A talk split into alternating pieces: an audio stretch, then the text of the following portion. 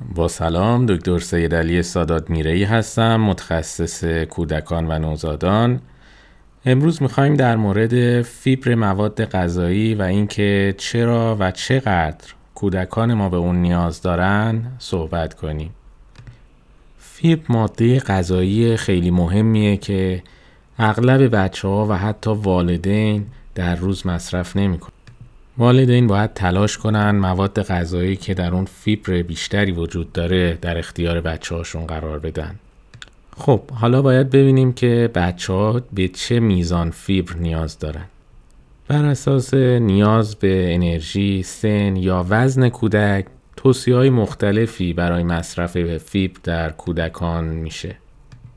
عدد پنج رو به خاطر داشته باشید. اگر که کودک ما روزی پنج وعده مواد غذایی حاوی میوه و سبزیجات رو مصرف کنه یعنی اینکه به میزان کافی فیبر به بدنش داره می‌رسه.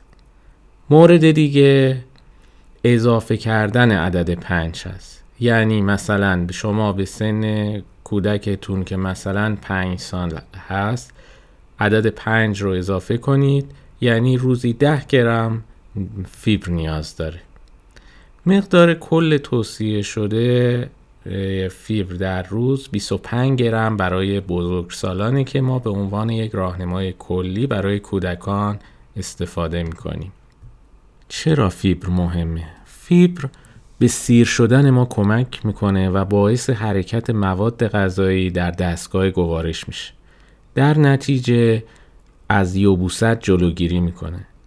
همچنین منبع خوبی از مواد غذایی و ویتامین ها است و خطر بیماری های قلبی انواعی از سرطان و پیشگیری از چاقی کمک می‌کنه.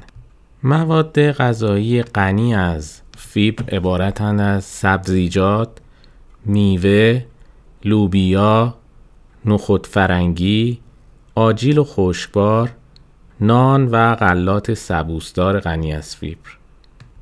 با تشکر امیدوارم این مطلب براتون مفید بوده باشه. خدا نگهدار.